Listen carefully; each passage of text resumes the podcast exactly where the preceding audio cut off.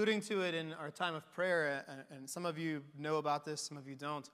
But um, one, one of the cool things that's happening today is uh, there is a campaign out there called He Gets Us. Who, raise your hand if you've heard of He Gets Us. There's a handful of you in here.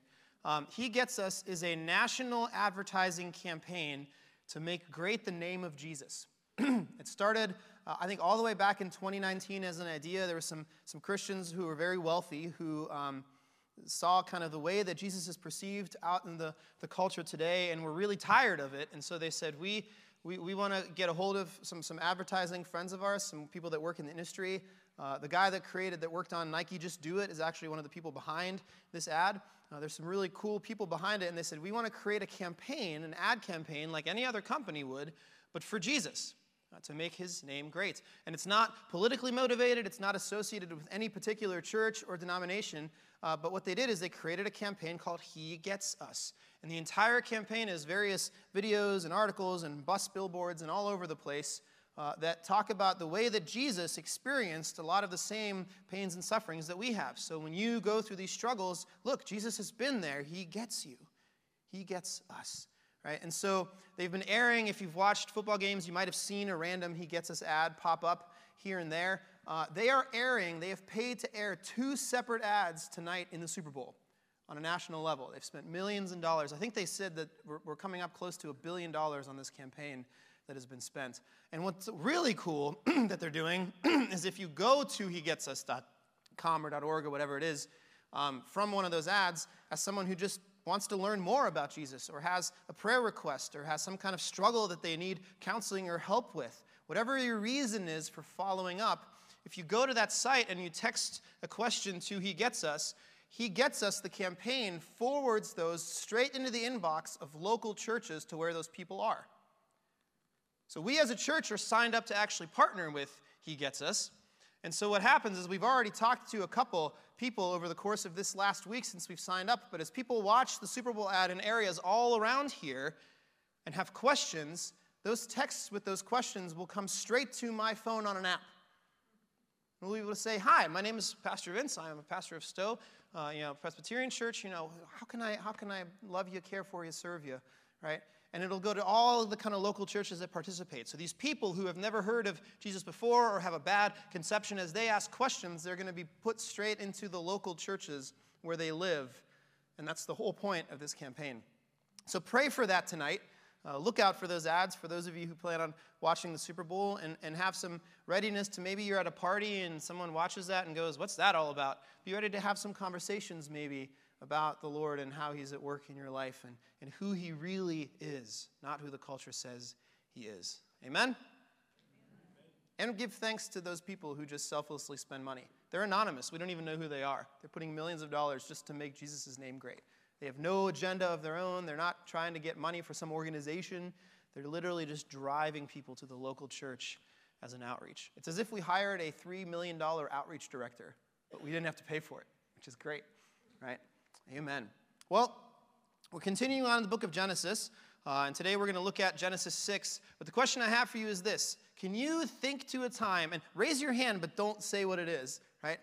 That you felt, you know, whatever it is, you did something wrong or you didn't run the way that God wanted you, but not, you felt like God was genuinely furious with you. Raise your hand if that's ever been you. And I'm not talking like, he's a little disappointed in my behavior. I mean, like, lightning's probably coming. Like, man, he, he's got to be, he's just off the lid, off the charts mad. He can't possibly love me anymore because of these, you know, these thoughts I've had or these things, right? There's times where God is disappointed in Scripture, and then there's times where God just seems to get off the rails angry. Right? It's like the righteous wrath and anger of the Lord just comes pouring down. And, and in Scripture, one of the things that's hard is a lot of times we can make sense of it, right? Like he has the Babylonian and Assyrian exile because the people don't worship him, and so he, he shoves them out into exile under other nations to suffer for a while and then allows them to come back and try again. You know, but then there's like sometimes in scripture where God just does stuff that you go, well, that was a little harsh. I think to Ananias and Sapphira in the book of Acts, where right they they come and everybody's giving all they had, and Ananias and Sapphira come and they, they don't give all they have. They hold back a portion, right? And, and the Lord just strikes them dead, like on the spot. And then as we dig into scripture, one of the things we find out is he didn't strike them dead because they didn't give all they had. So if you're not giving 100%, don't worry. Like you're, you're safe. But they were lying about it. Right? And so God strikes them dead simply for lying about their giving. Just on the spot, dead. What do we, what do, we do with stuff like that, right? Because we see people in Scripture who sin far worse, who the Lord seems to not do that to, right? Imagine if everyone in Scripture who committed a sin of lying or worse was just instantly struck dead. It'd be a really boring book. Like, no one would make it. Right? We would just be reading, and then they died. and then they made it to like six years old, but then they died. There'd be no one older than like four in Scripture because they all would die, right? Sometimes it's really difficult to understand the anger of God in, in, certain circumstances. And that's both true as we read Scripture and in our times today, right? What, what is God doing sometimes? There are a few passages, for me at least, that are harder to understand in, in this kind of a light than the Noah flood account. It is an immensely difficult passage. And one of the things that's weird about the flood account is how much, if you, if you know this and you grew up in the church, how much of a fun, happy Sunday school story it is. Right? How many of you, at some point in a church that you've been in, grew up in, maybe it happened here and they painted over it, you, you had a mural of the ark on your wall somewhere in your church, right? Every church that I have been to and worked in until this one has somewhere had like the Noah's Ark mural with the kids and the cute animals, and they walk two by two and the flood, and you know they just kind of float around, kids, and then the, then, then the pigeons come and like, did you think of that?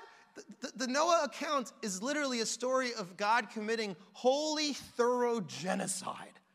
Like he kills everything that moves except for one family and one of each animal, or two of each animal. Like the rest of the world just gets destroyed with death.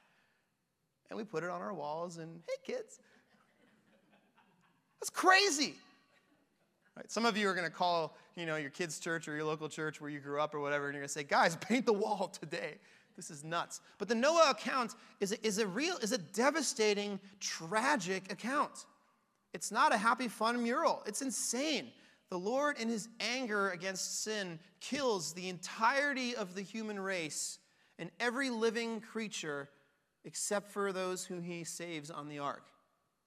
Like 0.00001% of the population gets to live. Everyone else, just wiped off the face of the earth. And so this morning, one of the things we want to look at is this text and we want to understand why, right? This is an account of what happens when God, in his holy way, not in a sinful way like we might, but when God gets fed up.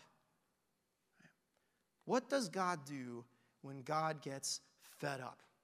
So we're going to look at the, the lead in to the account this morning. If you've not ever heard the Noah account, if you're new to Scripture and that's not something that you're familiar with, right, essentially, uh, the Lord is, is tired of the sin of the world. He, he looks at the people he's made with regret and he ends up wiping them all out. He calls on one guy, Noah, and his family to build this massive ark, right? And he builds it, and then all these animals go on it, and his family goes on it, and then the Lord makes it rain for 40 days and 40 nights, and he floods the entire earth. Right? And everybody is washed away and dead. And then after some time, he allows the, land, the waters to recede, and the ark, you know, crushes into the, a rock, and then they come back out and they repopulate the world. And then, you know, the rainbow comes, and God says, I will never do this again. Here's a covenant between Noah and myself. And, and then from there, the world kind of continues on. But what we want to look at today is not the actual story. My, my hope is that most of us are somewhat at least familiar with that. And, and really, if you're not, that recap is all you need. What I want to look at is the lead in. What gets us to the point where God says, I'm going to do this? And for that, we have to go to Genesis chapter 6, verses 1 through 8. So I want to invite us to stand. We'll read that account. As opposed to some of the other passages we've had, this one's mercifully short. So you're not going to stand for a very long time. Genesis 6, verses 1 through 8. When man began to multiply on the face of the land, of the land, and the daughters were born to them, the sons of God saw that the daughters of man were attractive, and they took as their wives any they chose. And then the Lord said, My spirit shall not abide in them, in man forever, for he is flesh. His days shall be a 120 years. The Nephilim were on the earth in those days, and also afterwards, when the sons of God came into the daughters of man, and they bore children to them. These were the mighty men who were of old, the men of renown. The Lord saw that the wickedness of man was great in the earth, and that every intention of the thoughts of his heart was only evil continually. And the Lord regretted that he had made man on the earth, and it grieved him to his heart. So the Lord said, I will blot out man whom I have created from the face of the land, man and animals and creeping things and birds of the heavens, for I am sorry that I have made them. But Noah found favor in the eyes of the Lord. It's the word of the Lord. Have a seat. Welcome to the most contested, confusing passage of the entire book of Genesis. You're here, you've made it. If you read any of that along and went, What? You're in good company. Uh, you should not feel bad for your confusion. This is the most scholarly, debated, contested passage in the entire book of, of the book of Genesis right? There's a few things that we read that we, we have to answer some questions and go, what the heck is going on? And we're going to work through those, but here's some of the big question Who are the sons of God? Right? It's an interesting term. And, and who on earth are the Nephilim? Right? Are they like a special tribe somewhere? Or what, what are the, the Nephilim? Number two, what happens? What's happening in verse 6 when the Lord says he regrets? Right? Because to me, regret, when I regret something, it's because I did something wrong. But God is perfect, and so how can God, who's perfect, have regret in some way? That doesn't make sense. That's confusing. And then, number three, what exactly is it, after all we've seen, that provokes the level of anger that God has in order to wipe out the face of the earth here? Like, what is happening in this particular instance that, that causes God to say, Yeah, I've had it. I'm wiping it all clean, right? Except for this Noah guy. So those are the kind of the, the three big questions, but we'll look at them, and I want you to keep something in mind before we do. There are times when we stumble on scripture that is tremendously confusing. And I'm not going to make sense perfectly of everything that you've read in Genesis 6, 1 through 8 today. There's some stuff in there that's mystery that stays mystery, right? And, and, and what I want to encourage you today with is, is that is okay. It's all right sometimes that the nuance of some things in Scripture remain mysterious and unexplained to us, right? But I want to make sure we don't miss the larger picture because we're so caught up in what the little individual pieces are. Because we can actually get the gist of this passage regardless of what the answer to some of these questions are, right? And so I think the phrase that, you know, I've heard some people use is don't miss the forest for the trees, you know, kind of thing. Okay, so let's stick with that. Um, with that in mind, I want to look at the first question who are the sons of God and who on earth are the Nephilim? Okay. There's two theories, predominant, there's, there's more, but two kind of predominant, dominating theories as to who these descriptions are, are aimed at. The first is really beautifully, logically packaged and makes perfect sense to us, right? The second is crazy weird, but has a lot of scriptural textual support. Right? So you might hear it, you might go, ah, no, Vince, you're nuts. But, but when you start to dig into Scripture, you start to see that there's actually a fair amount of support. And I will tell you from the outset, I, I genuinely don't lean towards one or the other of these. I, I do not know which of these it is. Right? But let's talk about them a little bit, and you can kind of make up your own mind. And in the end, I'll show you why it really doesn't matter. The first is this. when I said it doesn't matter, everybody checked out already. The, uh, the sons of God, theory number one the sons of God are the descendants of Seth, and the sons of man are the descendants of Cain.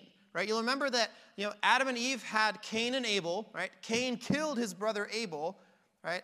And then God gave a, another child to Adam and Eve, Seth, because the line, the redemptive line, you know, the, the people that God was going to call to himself wasn't going to come through the line of Cain. But Cain went off and had children of his own and, and, and, and so forth. And so, you know, one of the things you ask is, well, if there was only a Cain and an Abel and Cain killed one, well, who did he have other children with?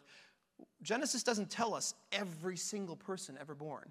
And so it's presumable that there were other people at the time right, that, that the Lord had, had allowed Adam and Eve to have or make or whatever. We don't have those details. But Cain has a family of his own, who then has a family of their own, and the line continues all the way down, right? And there's people that are from the essentially the line of Cain that are kind of increasingly further apart from the Lord.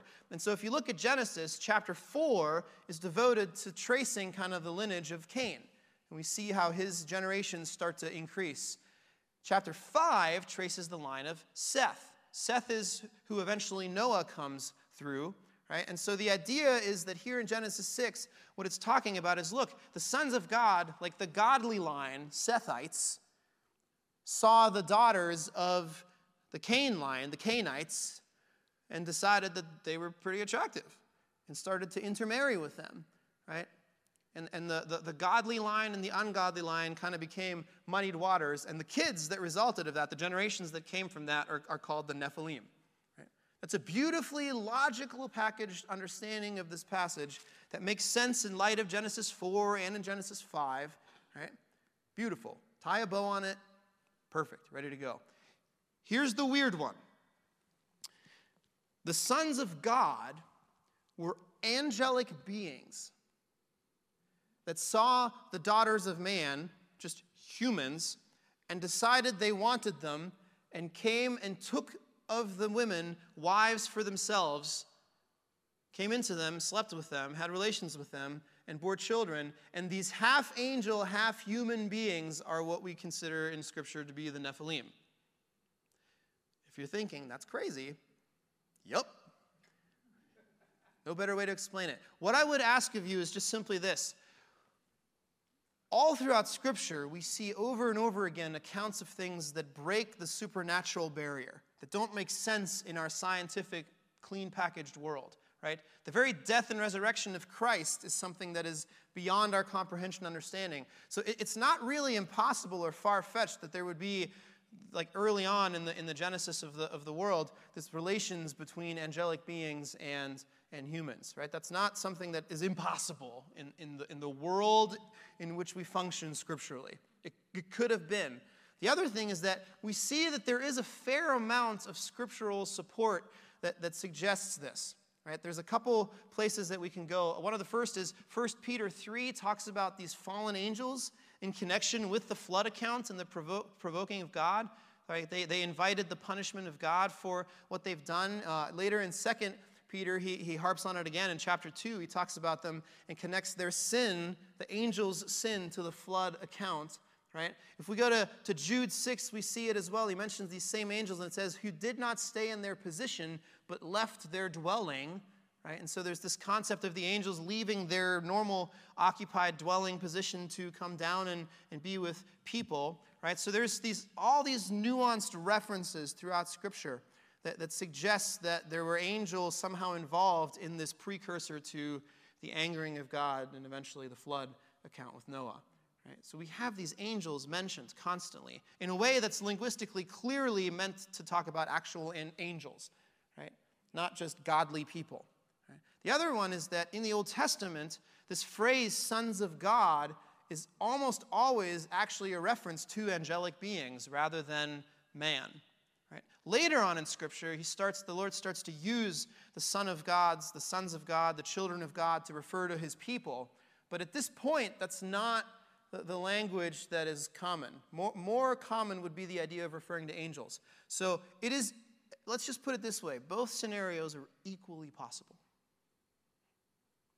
angels came and mated with human beings? That sounds like a weird sci fi kind of thing. But it, but it is possible. And I'll tell you, I, I, I, keep trying to figure out where to come down. My German logic brain really wants to just go with option A, but I, I, can't, I can't tell you. Like, I, I can't somehow get to one or the other with any kind of conclusive nature. And so we just have to let that remain just a little bit of a mystery. However, it doesn't matter. It's okay not to know? I think we get in trouble when we start to try to know things in Scripture that we're not supposed to know, right? There are parts of God and how He operates and how the world works that are unsearchable, that we just have to say our, our finite human minds just can't really wrap their heads around why it is this way or how it worked. And in this case, what he wants us to understand related to the sons of God and the Nephilim is actually really plain regardless of which one. Right? It also answers our second question. What, or third, what's third question? What was the moment that made God so angry? And here's what it is. Regardless of which option, right? if it's option one, what made God angry is that after Cain and Abel happened, he brought in Seth to try to maintain this, some level of godliness or, or, or godlike devotion and worship, right? And what happened in the end? Right? You have the, the, the, the debased kind of line that goes this way. You have the godly line that goes this way. He, he worked really hard to get them to function that way. These guys are walking with the Lord. But in the end, man, they just like they just come together. And everything's stained and tainted in the end. Right? It's the moment where there's just this complete like, ah, we don't care. We're just going to marry them because they're attractive. And, and he sees the godly line of Seth just completely disintegrate into sinfulness? That he had worked so hard. So Adam and Eve are created. The fall happens. God goes, okay, we're, we're going to kind of maintain some level of, of redemption here. I'm going to give you Seth or Cain and Abel. They ruin everything. I'm going to give you Seth. He eventually ruins everything too, right? It's just no matter what happens, mankind just goes into like a complete depraved direction. They constantly are walking away from me. And so he says, I, I, we, I no, we're just going to wipe the slate clean. Right? Option two, angels. Angels are coming and mating with human beings. Like those fallen angels that have, that have walked with Satan are coming down and they're intermingling with my people, and there are these Nephilim half creatures now that are one and the other, and that's a mess too. Regardless of which option you choose, the point is that the world had disintegrated so far into sinfulness that God was just furious with it. Right? Absolutely furious. I have a, a, dear friend, one of my closest buddies. He's a pastor in, um, in New England. He has he gave me perhaps what is the best analogy for sin. Right? And you might have heard me say it before. Um, sin isn't a thing that we do, right? You're not, you didn't sin today. You are a sinner. Sin is like glitter. We yesterday we had a birthday party for my daughter Erin, who turned one last week, and it was the theme was sparkle theme. And my wife came and said, "We're gonna have a sparkle theme party because I don't pick birthday themes for girls in our house, because um, that would be terrible." And my first question was, "Is there gonna be glitter?" I hear sparkle, you, you think pretty. I hear glitter for the next 20 years of my life in our house, right? Because what happens? When you get glitter anywhere near you, in your house, on your clothes, whatever, whatever, that stuff's everywhere. It doesn't go away. I don't care how many times you, you try to launder clothes or vacuum your house. Like HEPA filters can, can suck out disease, but they can't suck out glitter. I feel like the vacuum just spits it right back out the other end. And it's just everywhere. Glitter permeates everything. If you get one dot of glitter, if there was a glitter dot here and you took it on your finger and you went home, there would be six of them by the time you walked in your house. I swear, glitter breeds, right? You cannot get rid of it. It pervades everything, it invades everything. It is everywhere. Sin is like that, right? Sin is like glitter. And so what happens is once sin entered the world, you can try to contain it. Right? You could try to go to patient zero and, and do something, but there's no hope of that because sin permeates everything. It stains our, our thinking, our inclinations, our ways of, of relating to God are stained because we have a misconceived notion of who He even really is and what He's like. Our, our ability to, to walk in any way close to what God would call us to walk to is completely uh, impossible apart from God's intervention because we're so, we have such a proclivity towards away from Him that that's what our nature now is. Right? You didn't sin this morning, verb. You are a sinner this morning noun. It's, it's, it's who you are, it's the essence of you and me. That's, that's, that's what sin is. And so, one of the things that, that happens here is as we get to this passage, we're witnessing the glitter corruption. We're witnessing sin totally corrupting the world. It's the point at which God looks at the, the created order when, when the godly and the godless just start to just intermingle and it's all one giant soup of crazy sinfulness he goes, There's no, uh, there's no, it's like, it's like a field that is that had a rose bush in it, but it's been overgrown with weeds for 50 years. You're not getting that rose bush back.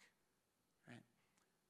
And so he goes, I'm, I'm, I'm, this is it. I'm, I'm going to wipe the slate clean. Right? God's anger burns because we're seeing the total corruption. That's what he says when we get to verse 5 and we start to get to the part of this passage that isn't weird and full of Nephilim and, and angel love, right? We get to chapter, we get to verse 5. The Lord saw that the wickedness of man was great in the earth, and that every intention of the thoughts of his heart was only evil continually. Every thought was evil, and it, it didn't show any signs of ever being different. It was just continually evil everywhere you looked. Right? And we see in verse 5 this parallel echo back to Genesis 1, right? In, the, in Genesis 1, God creates and he puts these things together and he forms the world and he has the mountain and then he has land and, and sea. At the end of each day, he, he saw the creation and saw that it was good, right? And so here we have this kind of contrast of that. The Lord saw that it was wicked. Right? It's the complete opposite of Genesis 1 and the creation account. Everywhere he looks, he sees wickedness and he goes, I got to clean this up. Right? And so his anger burns against the total corruption of the creation in every possible way. Next, we see this mention of regret. And the Lord regretted that he had made man on earth, and it grieved him to his heart. And so he said, I will blot out man whom I have created. One of the things that we have to understand is that God's persona, God's personality, God's heart, God's way of, of thinking and relating isn't like ours. Right? His anger is not like our anger. Right? Our anger is sinful and misguided, misplaced. Like when, when, when Scripture said God gets angry, it's not the same as you getting angry at like your kids being crazy or something, right? Or a person at work who's wronged you. Some part of that might be you might be 10% your fault, or your anger might not be measured the way it's supposed to be. You're perfectly righteous. You might have some vindictiveness in there and, and all those kinds of things. God's anger is perfectly righteous and justified and measured and never over the top. That's what makes this passage so hard. Right? How, how can it not be over the top that he annihilates all of mankind? But the regret that he experiences is not a regret in the way that you and I think of regret, of, wow, I messed that up. Right? His regret is very different. He's not saying, man, I screwed up, I shouldn't have made them. What he's saying is, this man is not aligning with the purpose of my created order anymore. That is really regrettable. And we know that, that the way he feels is, is that because the next thing is that it's not just regret, but that he grieves. The Lord regretted that he had made them on earth, and it grieved him to his heart. The anger isn't born out of a vindictive anger. No, it's born out of a deep, deep, loving, caring grief over how the world has turned out. Because what God is seeing is that it no longer lines up with the way that He intended it to be. And the way that He intended it to be is what? Good or very good. He said, The world's not good like it should be. Grieves me to my core, and that is so regrettable. And because we have a God who acts, who has to act, who can't just sit idly by, that's the very thing he does next. He acts. I will blot out man whom I have created, man and animals and creeping things and birds of the heavens, for I am, I am sorry that I have made them. Again, the sorry isn't a I did something wrong, but it's just a, it's, it's, it's a regret over the way that things are, are looking in this moment. It's like when, you, when, you, when your kids are wayward in, in adult life and you just, you know, you're not regret like, oh, I messed them up, but it's just a, oh, what? Man, I wish it weren't so.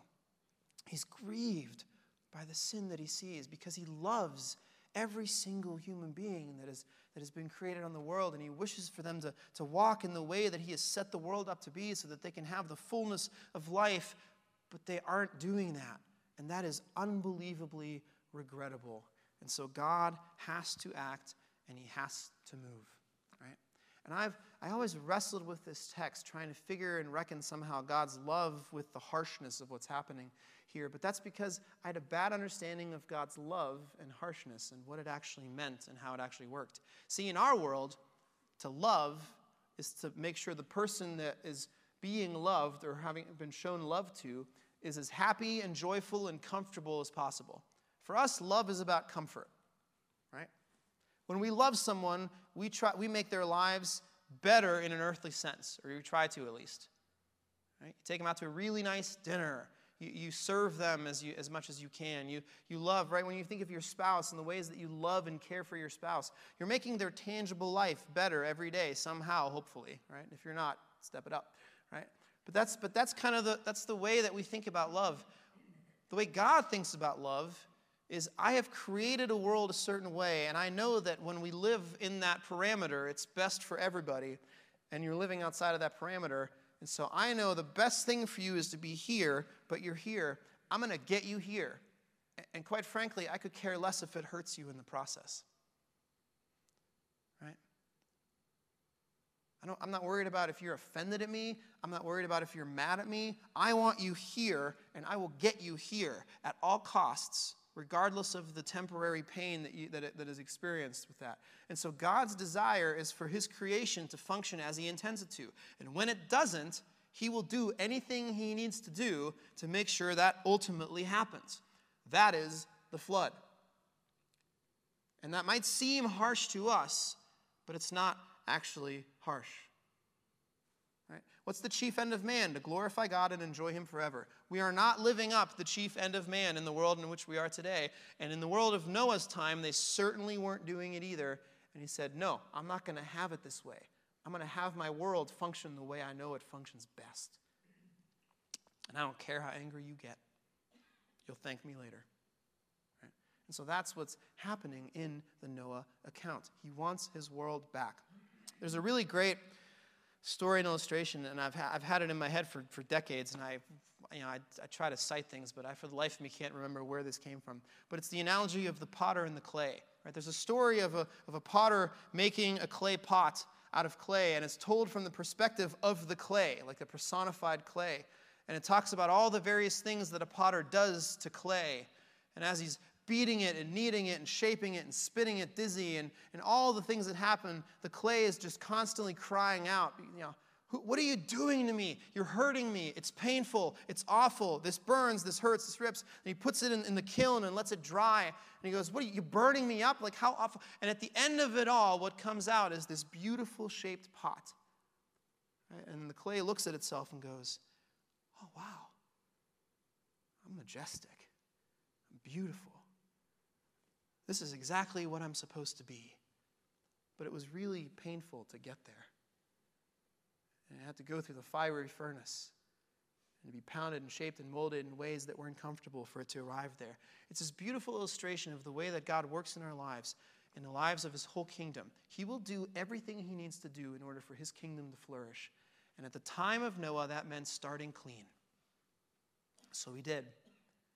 And you might think that's harsh. You might think that's not loving. You might think that's vengeful. But God isn't a vengeful, angry God. No, God is grieved, and God is a God of action who will move in every way necessary in order for his creation to flourish. God loves us and everything that he's made. And one way or another, God is going to have his way. And so the Noah account is actually a story of God's grace even before Noah comes in the picture. Even if Noah hadn't been spared, it would still be an account of God's grace because the end result was a creation more ordered after God's heart. See, we think it's all about us and our comfort and our well being and how loved we feel and how happy we are. No, it's about God's creation being as it's intended to be. However, that has to happen. Right? But then we get this beautiful picture of grace at the end of it, we get Noah. Right? God spares Noah. And here's what's fascinating about that Noah is not sinless. Nowhere does Scripture suggest that he's sinless. As a matter of fact, when we look at the account of how Noah relates to God in the midst of the ark, it, we, we just understand that Noah is everything but sinless. He's kind of a mess himself. But God, for whatever reason, picks him to carry on the human race after the flood is over out of an act of graciousness. In the same way that when Adam and Eve sinned, he cast them out of the garden, but he clothes them. Right? Because God is always about showing tangible grace. And Noah is a foretaste of the things that we're going to talk about next week when we look at Abraham, right? We see a God of intention in this story. The flood is not some angry outburst, it's this well orchestrated rescue of his creation. And, and by the way, he knows that it won't solve the problem for good before he ever gets into the flood.